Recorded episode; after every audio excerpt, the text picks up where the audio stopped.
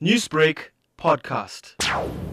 In phase three clinical trial testing, um, it has shown ninety-five percent uh, efficacy. Obviously, that was before the emergence of the five oh one Y V two strain in South Africa. We don't know much about the clinical efficacy against the variant that is dominant and circulating in South Africa.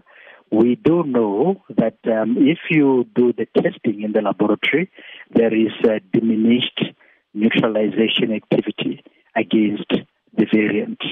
So whether that will translate to clinical efficacy, that is yet to be established. Basically, what I understand by that is we could see another scenario of what happened to the AstraZeneca vaccine then. I can't say yes or no. Obviously, what can be done, you could uh, start at a small scale to give the Pfizer vaccine. And I'm talking about the current, you know, uh, Pfizer vaccine that is uh, used.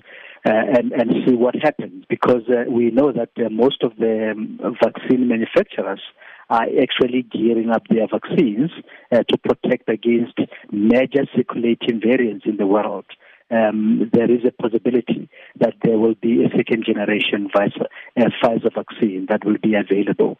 Now, what sort of supply chain conditions does this vaccine need to be stored in? We know that Pfizer made an announcement Uh, that uh, the vaccine can actually be stored at minus twenty degrees Celsius. And, um, but then it's not, it's not like for a longer period. You can store it uh, at minus twenty and use it within uh, you know, a certain uh, time frame. I can't remember exactly you know, when, but um, it looks like you don't necessarily need the minus seventy uh, to use the vaccine. It can be stored at uh, the normal freezing temperature.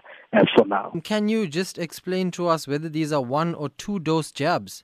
Pfizer vaccines are given as a two dose um, regimen. One can give them, you know, three weeks apart, or you can actually delay the second dose as a public health measure uh, to make sure that you vaccinate more people.